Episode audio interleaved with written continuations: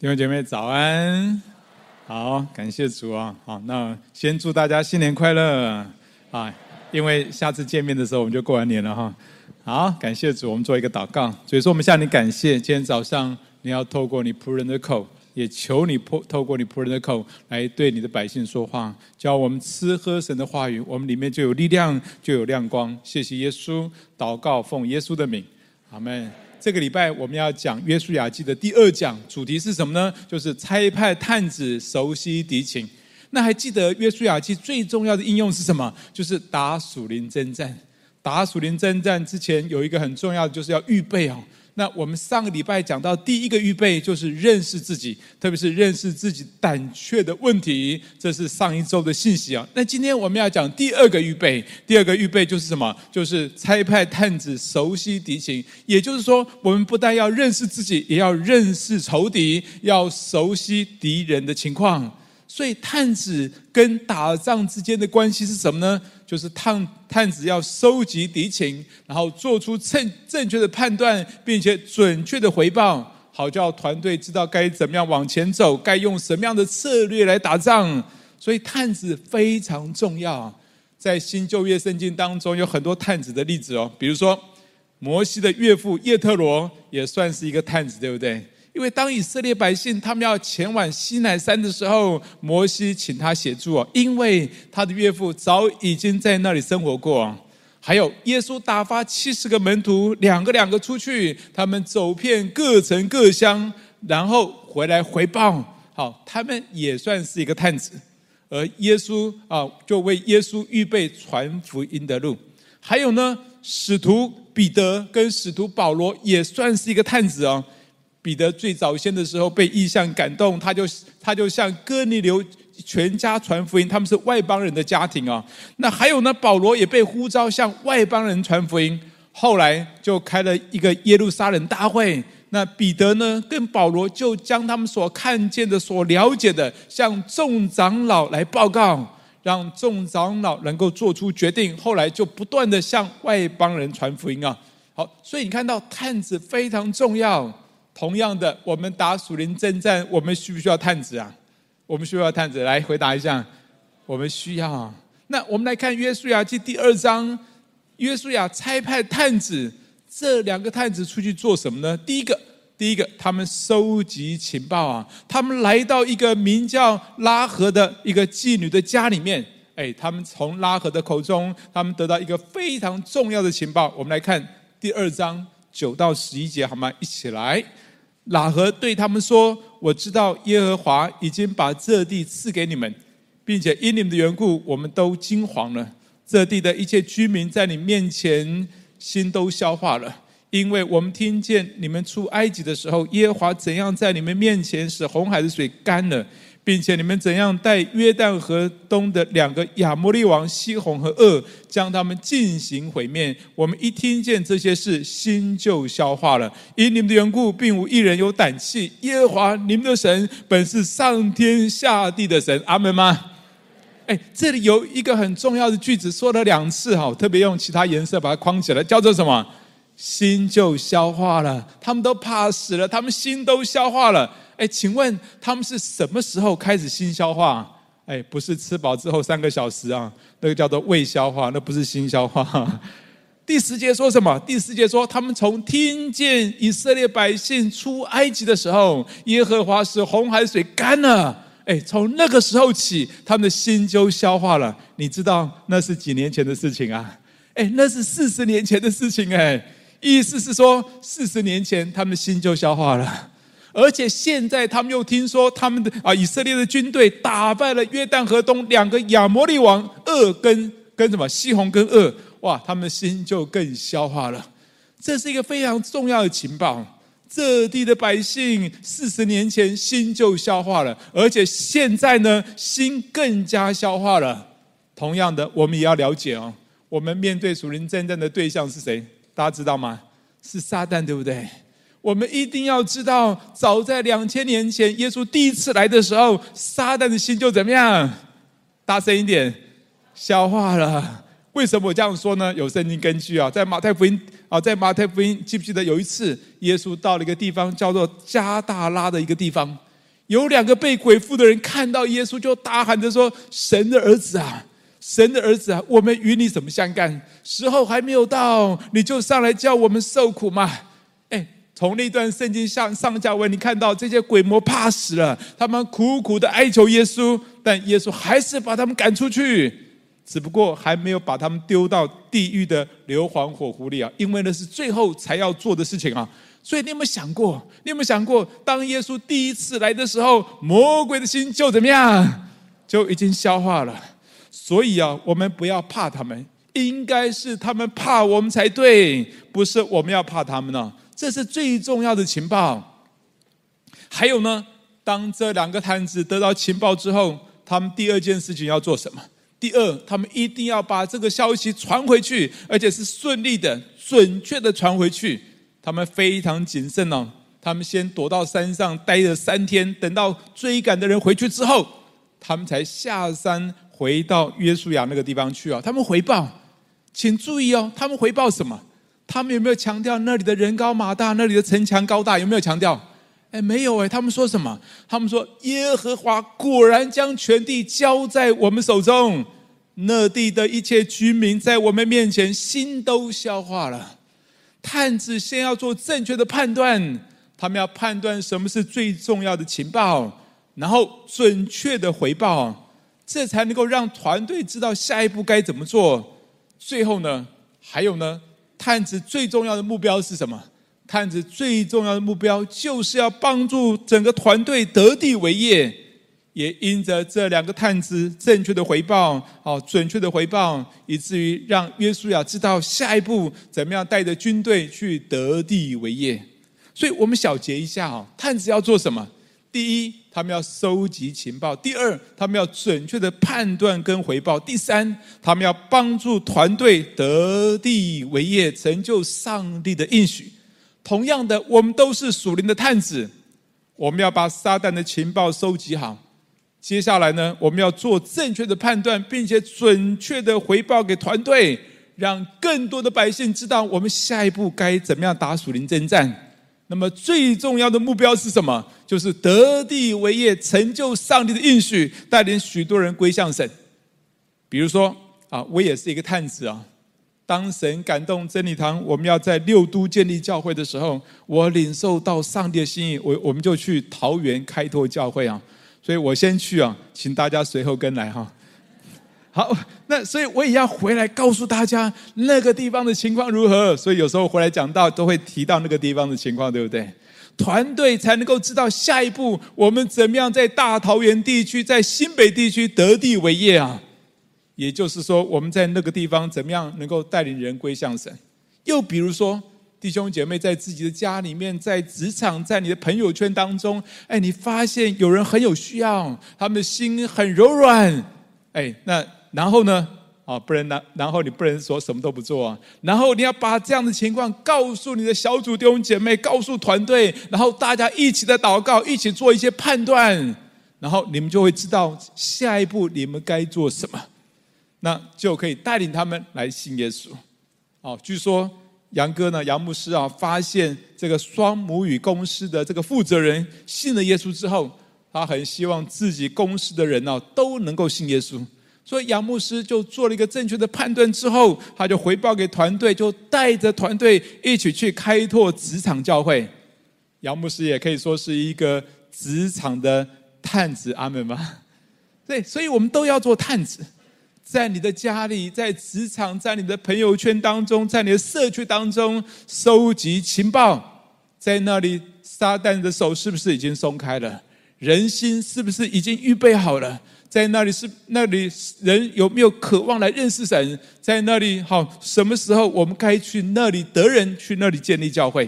说实在，我们都要做探子，我们要把情报带回给小组，带回给教会，好让团队知道该下一步做什么。最重要的目标是什么？得地为业，成就上帝的应许，其实就是完成大使命，带领人信耶稣啊。那接下来，那么接下来我要分享的是，我们如何做好一个属灵的探子。我们都要做探子，但是我们如何能够做好一个属灵的探子呢？我要跟大家分享两个关键。第一个关键，第一个关键就是我们要有信心啊，我们要懂得寻求并且相信上帝的应许。来跟你旁边的说啊，我们都要有对神有信心，并要懂得对寻求并相信神的应许。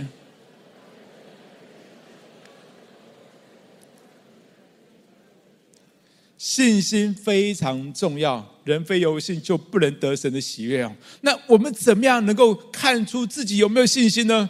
其实一个简单的分辨就是，有信心的人他们注意的是上帝的话，上帝的应许；没有信心的人他们是看环境，看困难。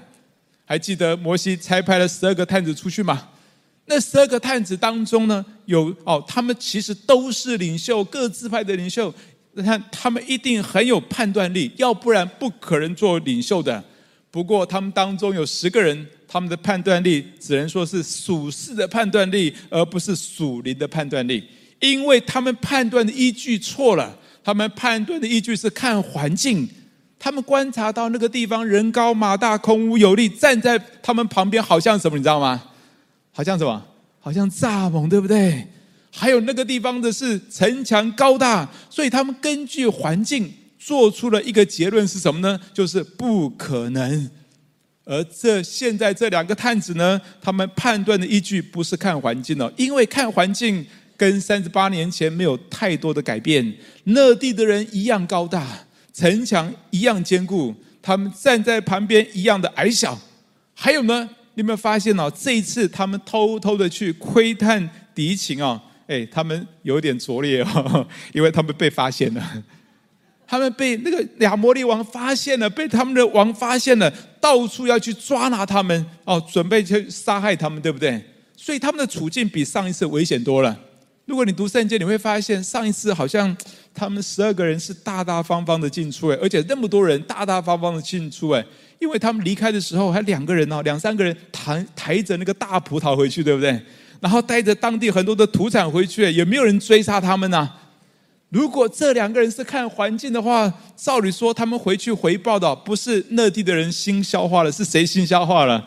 是我们两个人心消化了。还好他们不是看环境，因为他们根据的是上帝的话语跟应许，所以他们的判断力是属灵的判断力，而不是属世的判断力。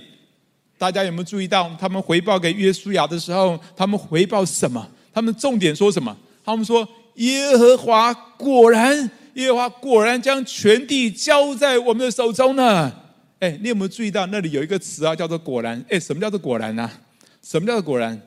意思是说啊，上帝曾经这样说过，现在证实果然是如此啊，这个叫做果然，对不对？也就是说，他们过去曾经听过上帝的应许，如今证实上帝的应许果然是真的。感谢主。他们不是看环境，不是看困难，他们是有信心的人，以至于他们一直注意在上帝的应许上。耶和华果然将全地交在我们的手中。所以有信心的人呢、啊，是以上帝的应许做判断，他们会去求，他们会去相信，他们会去证实上帝的应许是真的。那这样的这样的结果，他们就会得到一个属灵的判断力。感谢主，上帝要给有信心的人属灵的判断力，他们判断的依据是上帝的应许。不知道当你想要去向一些人传福音的时候，或者去参与一些宣教职堂的时候，你看的是什么？你看的是什么？你是看环境呢？是看困难吗？还是看上帝的应许？看环境、看困难，那个结论一定是不可能。所以我们一定要求，要相信，要抓住上帝应许。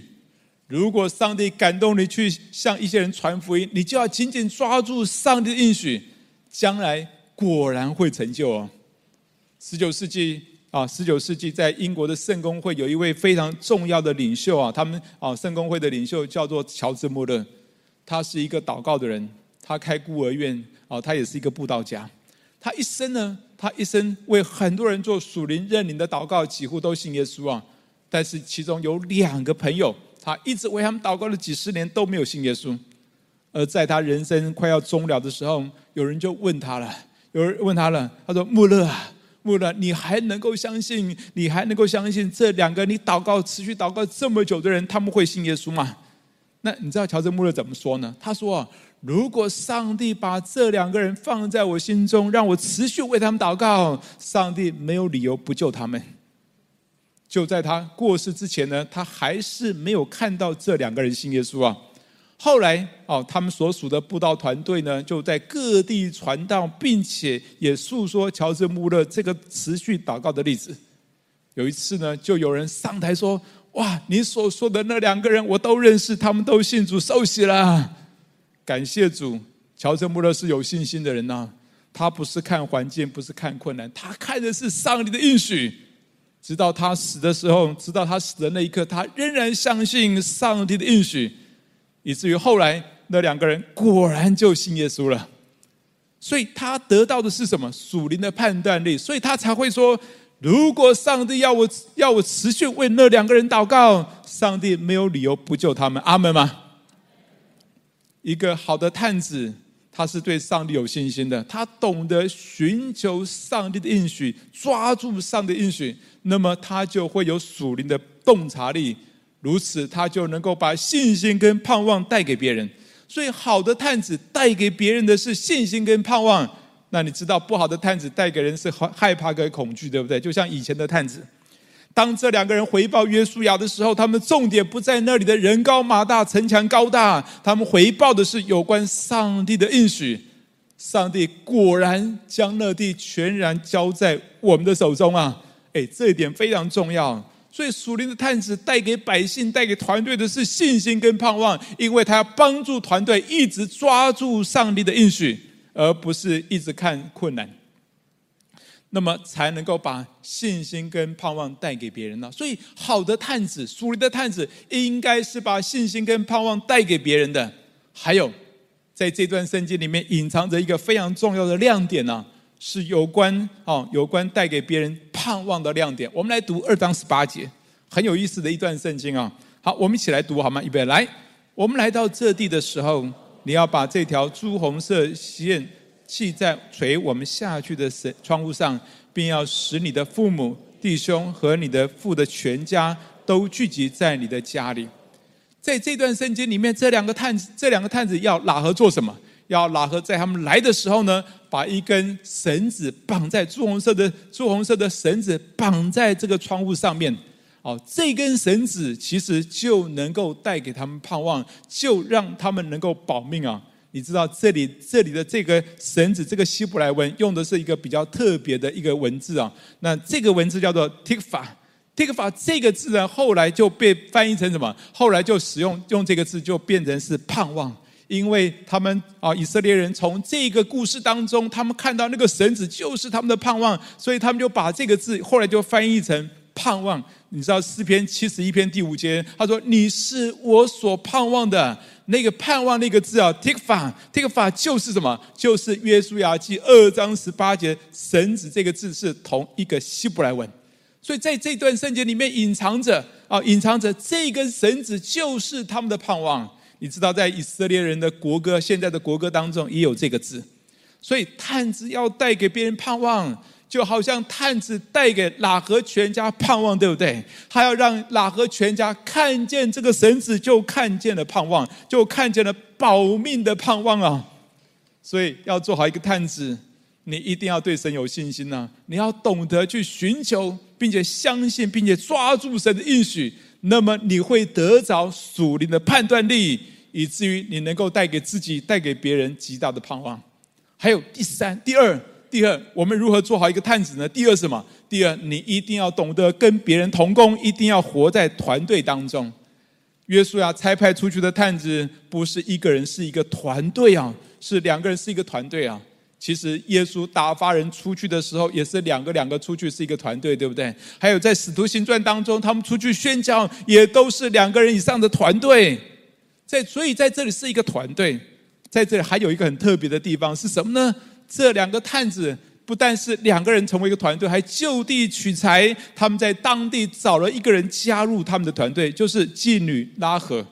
不过呢，为什么要找一个妓女成为他们的团队呢？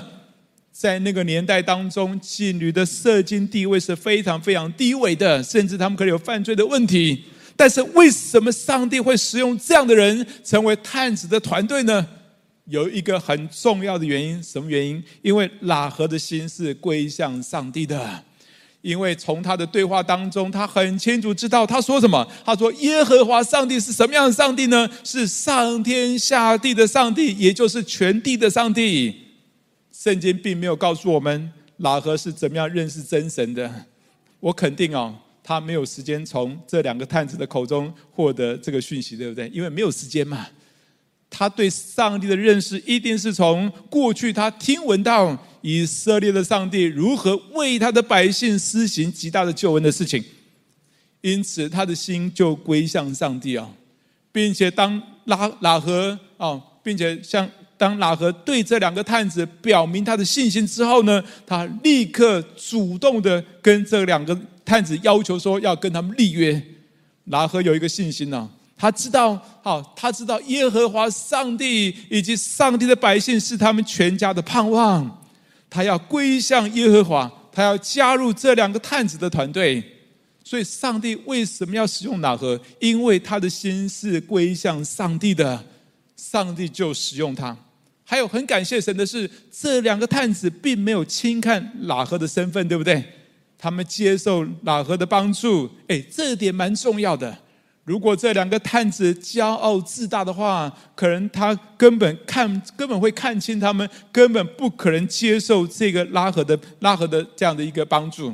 感谢主的是，他没有他们没有轻看任何任何人，所以他们才能够就地取材，找到关键的人成为他们的团队。过去这五年半啊，我们家搬到莺歌啊，我们到桃园去开拓教会啊，你们知道吗？应该知道了，开玩笑，一定知道。哎，原本你知道吗？两五年前的时候，我跟我太太，我们去的时候真的只有两个人啊，我跟我太太，所以大眼瞪小眼啊，哎，两个人很孤单呐、啊。那原本呢，啊、哦，真的是原本我们就真的是常常在那里哇，也要找人祷告都找不到人呢、啊。但是感谢主，神也教导我一个功课，就是不要轻看任何人。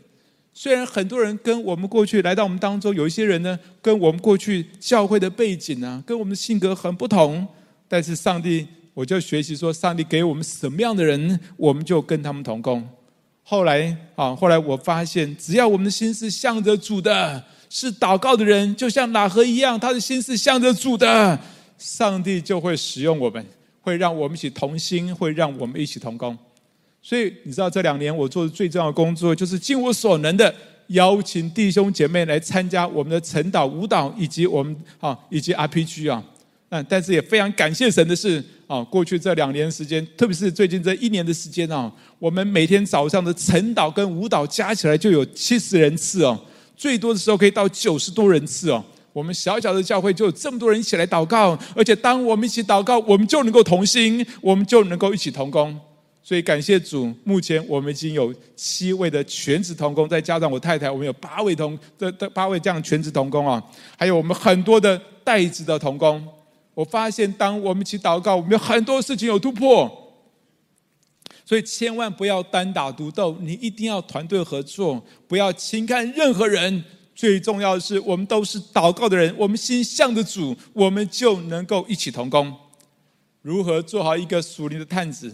第一，你要有信心，要懂得寻求神的应许，好得着属灵的判断力，才能够带给自己、带给别人信心跟盼望。第二，你一定要有团队，不，千万不要单打独斗，不要轻看任何人。只要愿意一起祷告的人，就会成为很棒的团队。那么今天这个信息，我们怎么应用呢？好，农历年快到了。以前有不少的弟兄姐妹，他们在农历年期间其实是蛮辛苦的，因为平常忙，没有时间吵架，放长假啊，就很容易大吵。我不知道你们这种经验啊。那还有呢，回到家里面可能要面对祭祖的问题，所以很多人就能不回家就不回家。所以有些人呢、啊，特别会选在农历年期间出国、啊。那是、哦、我不知道你是不是这样子啊？有人偷笑这样子哈、啊。哎，十多年前，我记得十多年前，将近二十年前的时候，哦，那真理堂我们做了一件事情，就是我们在这个农历年前一个多月的时候，我们就开始大为带着大家一起为农历年祷告，并且鼓励大家安排好时间呢、啊。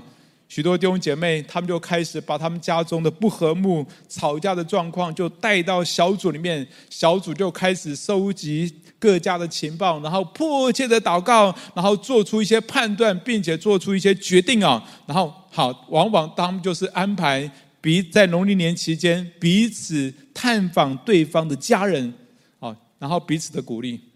有时候自己不敢做的，但是借着团队的力量就敢做了，就在小家中就开始读感念文，就开始带领家人信主。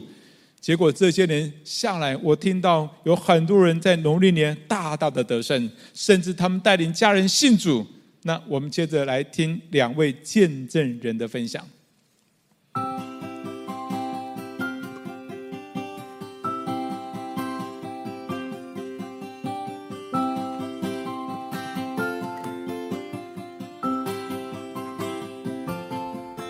年底的时候，我和小组的姐妹每个星期都会为了家人信主来祷告。等到二零一三过年时，就其实家人跟爸爸关系不是很好，然后每次过过年都感到非常的恐惧、无力，还有害怕，都不知道今年到底会有什么样的事情发生。然后我希望我能写感念文，于是我祷告，就是我有智慧能够写感念文，也请求小组的姐妹为这件事情祷告。并且希望耶稣将他和睦的灵降在我们的家中。然后后来等到我某天从台北回到新竹的时候，我发现我没有带到钥匙，然后我又以为家里没有人，可是爸爸知道这件事情之后，他就立刻从他原本待的地方赶回来。他开门之后，后来发现妹妹在家，可是他知道这件事情之后，他也没有很生气，反而问我说你吃了没。在那瞬间，我忽然看懂了，爸爸他并非不爱我们，他只是不会表达爱。以往过年的时候，我们姐妹都会等到爸妈吃完饭之后才下去吃饭，因为不想要跟爸爸同一桌吃饭。可是二零一三年过年时，我们却是一家人坐在一起吃饭，爸爸和妹妹之间的气氛也不再剑拔弩张。事后我有问妹妹，她回我就是她对于爸爸的感觉，她回我说不知道为什么，我就是觉得他没有那么讨厌。而我以往是看到他就会躲的我，如今却可以坐下来心平气和的和他聊天，我觉得真的是非常奇妙的一件事。然后在过年期间，我也写了三份感念文，分别给我的家人。妈妈后来又打来跟我说她很感动，听妹妹事后转述，爸爸听完之后有哽咽，可是他没有，我都没有看到他哭，真是太可惜了。在二零一三过年的时候，我真的感受到神他的爱大大的运行在我们的家中，也感受到他和睦的灵大大运行在我们家中，让我们二零一三的过年气氛是近年来近年来最好的一次。然后其实我在过年前有想过说，神他会行大事在我们的家中，可是我没有想到他那么快就行了这个大事。我本来以为还需要两三年的时间的，谢谢神，就是我过年所经历的一切全部都是他所做的。他真是行神迹的神，他也是听祷告的神，一切的荣耀都归于主耶稣。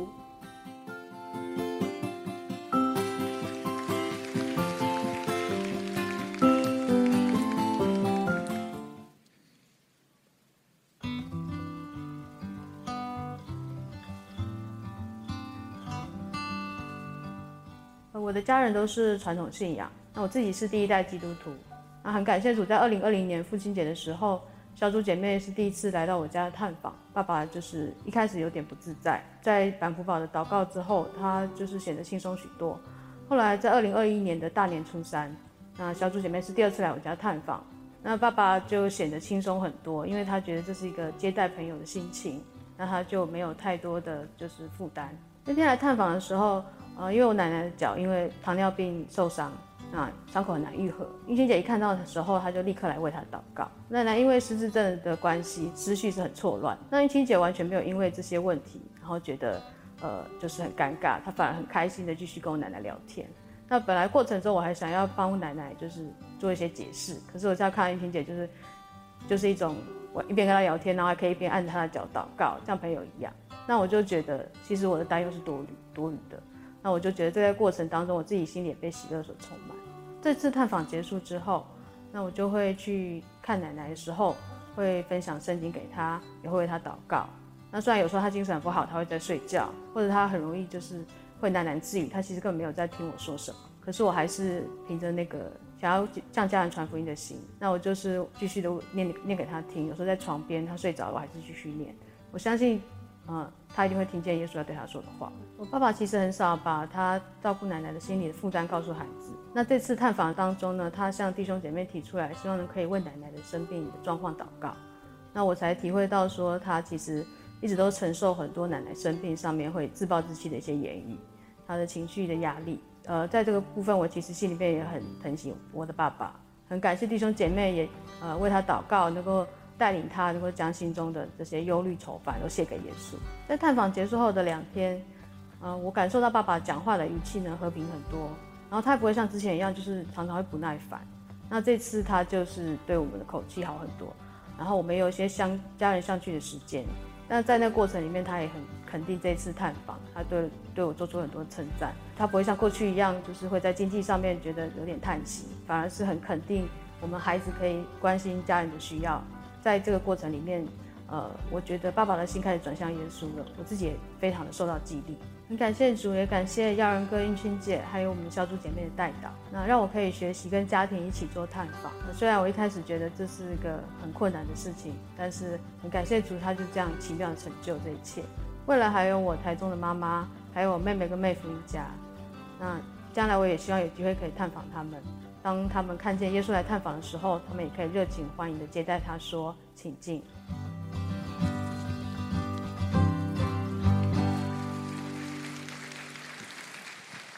好，感谢主啊！啊，所以我们都是属灵的探子啊，好不好？鼓励大家，今年的农历年呢、啊，我们先开始收集自己家人的啊、朋友的一些情报啊，好，然后要做出正确的判断，并且准确的回报给你的小组跟的 R P G。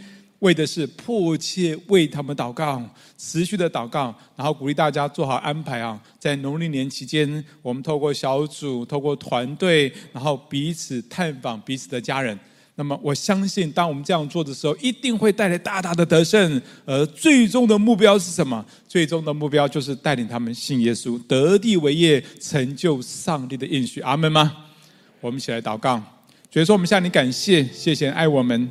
你要让我们经验到神的恩典跟丰盛，我们都要做属灵的探子，我们要把我们家中的、朋友圈的、社区的等等的这些状况能够带到小组里面，一起的祷告，一起做正确的判断，一起做出正确的行动，以至于我们要看到福音要传到我们的家中，福音要在在我们的社区当中，福音要在我们的朋友圈当中。主啊，你帮助我们在那些地方，我们都要得地为业，成就上帝的应许，也就是带领人归向主，成就主的大使命。谢谢耶稣，祷告奉耶稣的名，阿们。